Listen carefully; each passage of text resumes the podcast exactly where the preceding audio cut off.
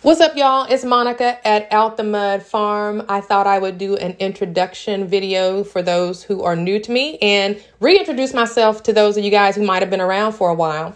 I am a native Tennessean, born and raised. I'm the mother of four very handsome, very intelligent young men. I've got a grandson and a grandson on the way. So, team boy all the way in this neck of the woods, and I absolutely love it.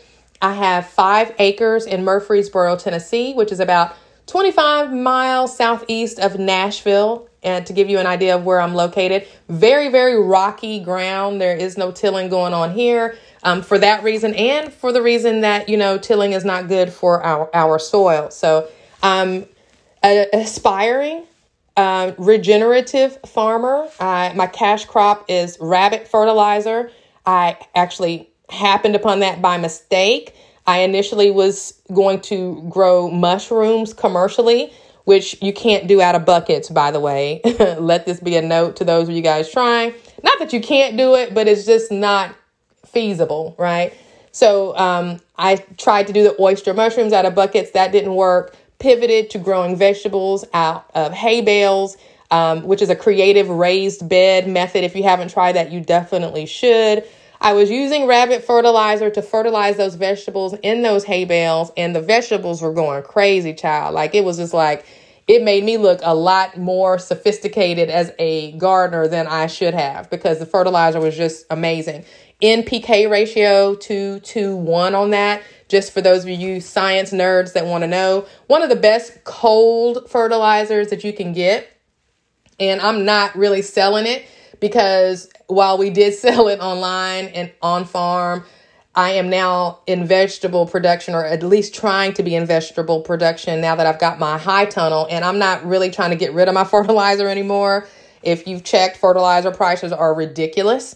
So I've got a ton of fertilizer that I'm kind of hoarding now. But yeah, NPK ratio two to one. We had it tested at a lab in Memphis and sold it, like I said, for a little bit online at the farmer's market and all of those things. And the way it came across was I was using those, using that fertilizer to fertilize those vegetables in those hay bales. And I had an opportunity to sell at the farmer's market and was, I told the lady at the farmer's market that I was going to be selling mushrooms. Well, that didn't work out. So I had to figure out, well, what am I going to do? And the light bulb went off that why don't you just package up this rabbit fertilizer and sell it? And I don't even have any rabbits. So, just a little bit about me and my entrepreneurial mind. I always am thinking outside of the box. So, when the date for the farmer's market was coming up and I didn't have a product, my mushrooms didn't do what I thought they were going to do, um, I had to, you know, pivot. And that's what I do as an entrepreneur. I pivot.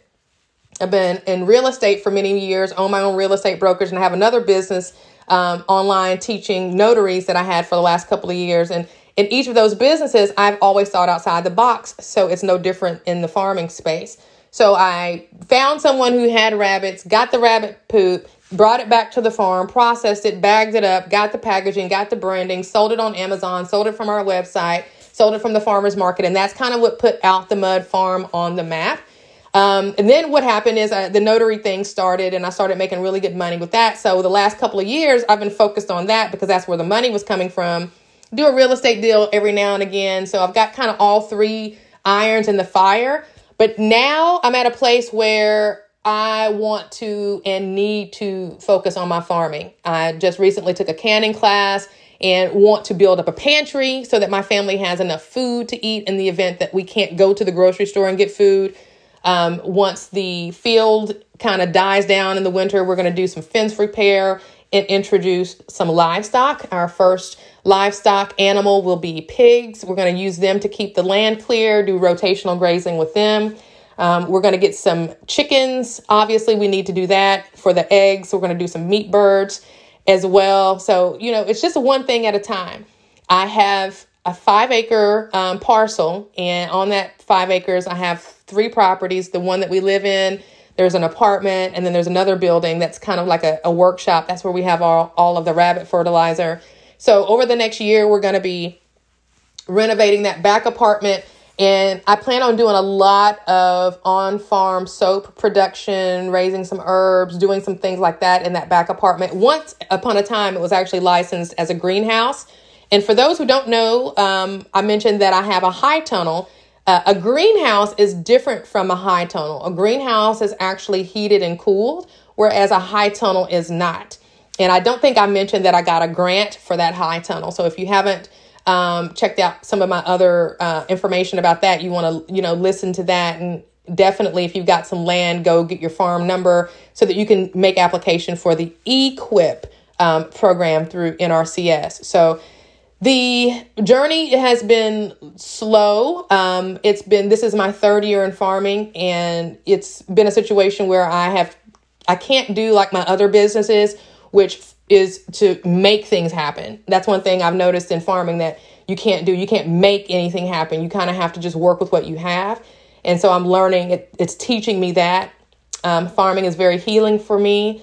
Uh, getting my hands dirty in the ground has been very healing for me. I, I absolutely love doing it. I would much prefer to be outside and in nature versus being inside and working on the computer or on a Zoom call. Uh, but I have to do those things because one thing about me is that while my goal ultimately is to be a homesteader full time, I absolutely plan on being a bougie homesteader. Like, you know, for lack of a better term, like I'm not, I, you know, I, I can, I'm not above getting dirty. That's not it. But I have certain things that I need. I want to be able to have the conveniences of electricity and running water and all of those things and while I, I don't have a problem going and, you know, developing something off grid, I know that that's going to take money.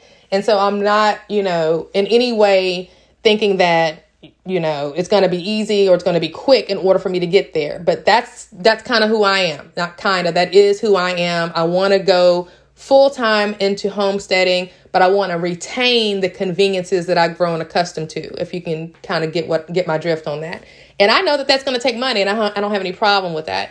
So the ability to make money only comes if I can help people. So I have this, you know, round robin thing that I've got to find people to help. And I found that that's been my, you know, thing for the last several years. I've got to find people to help. In real estate, I sought out people who needed to be helped the most, the first time home buyers, um, the people who had difficult houses to sell when I started the other business with the notaries, you know, I wanted to help them, you know, figure things out in, in a way that, you know, it wasn't being done. So I'm always looking for people to help. And in farming, it seems to be the the new and beginning farmer like myself who really can't figure things out. Like that's my those are my people. If you need help, if you're the underdog, then I have a soft spot in my heart for you. So I tend to target people who need help. And that's where I end up being able to make the cash flow happen. So, um, my website, Out the Mud Farm, you're going to find, if you're in that group of people who need help, you're going to find resources available to you in that regard. Uh, I've got a class, matter of fact, coming up that's going to teach you if you don't know where to start, and I don't care if you got land or if you're in an apartment, you can start a farm. And if that is you and you don't know where exactly to start, that class is going to start you off with soap. We're going to be making soap from your kitchen. You do not have an excuse as to not start your farm anymore.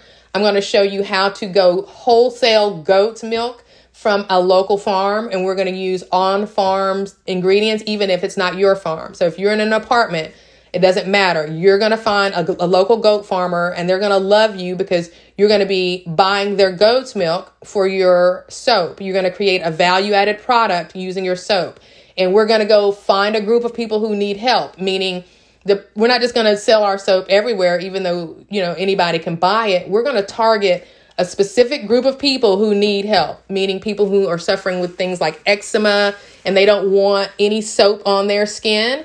We're going to go get goat's milk soap. We're going to find some the the fat that we're going to get, we're going to find that from a local source. We're going to do all of the things to make the best highest quality moisturizing soap possible. We're going to research herbs that um, aid in eczema and create this product that is not on the market right now. And we're going to create 150 to 200 four and a half ounce bars of soap over the course of this six month class. It's a six month long class. And for the first few people who sign up, I'm also going to help you get your farm number. Um, I'm going to help you figure out how to buy land, even if you have bad credit. I'm going to help you figure out how to use owner financing and buying land. And we're also going to do your farm plan. So when it comes to the underdog, that's what I'm talking about. The solutions for them. I know the problems. And so me being the provider of that solution typically results in cash flow. And I'm going to teach you that as well. So it's a it's a win-win scenario that I like to put out into the atmosphere. If it's a win-win, typically everybody wins and everybody benefits from it. But at the end of the day, my mission is to convince as many people as I can to become farmers and to start farming from right now, where from right where you are with what you have. And that's just because the F, the USDA says that you can. Any place that could or normally would produce $1,000 worth of agricultural products in a given year is a farm. And if you need some guidance and you just kind of are interested in this, download my checklist of how to start a farm right now from anywhere. You can get it at our website at outthemudfarm.com. Just scroll down to the bottom and you'll get on my email list. I promise not to um, get on your nerves, but I will let you know about some of the things that we've got going on, upcoming grant opportunities, and all the good stuff. So, anyway, that's me in a nutshell. Thanks for listening, and I will see you soon online. All right, I'll talk to you soon. Peace.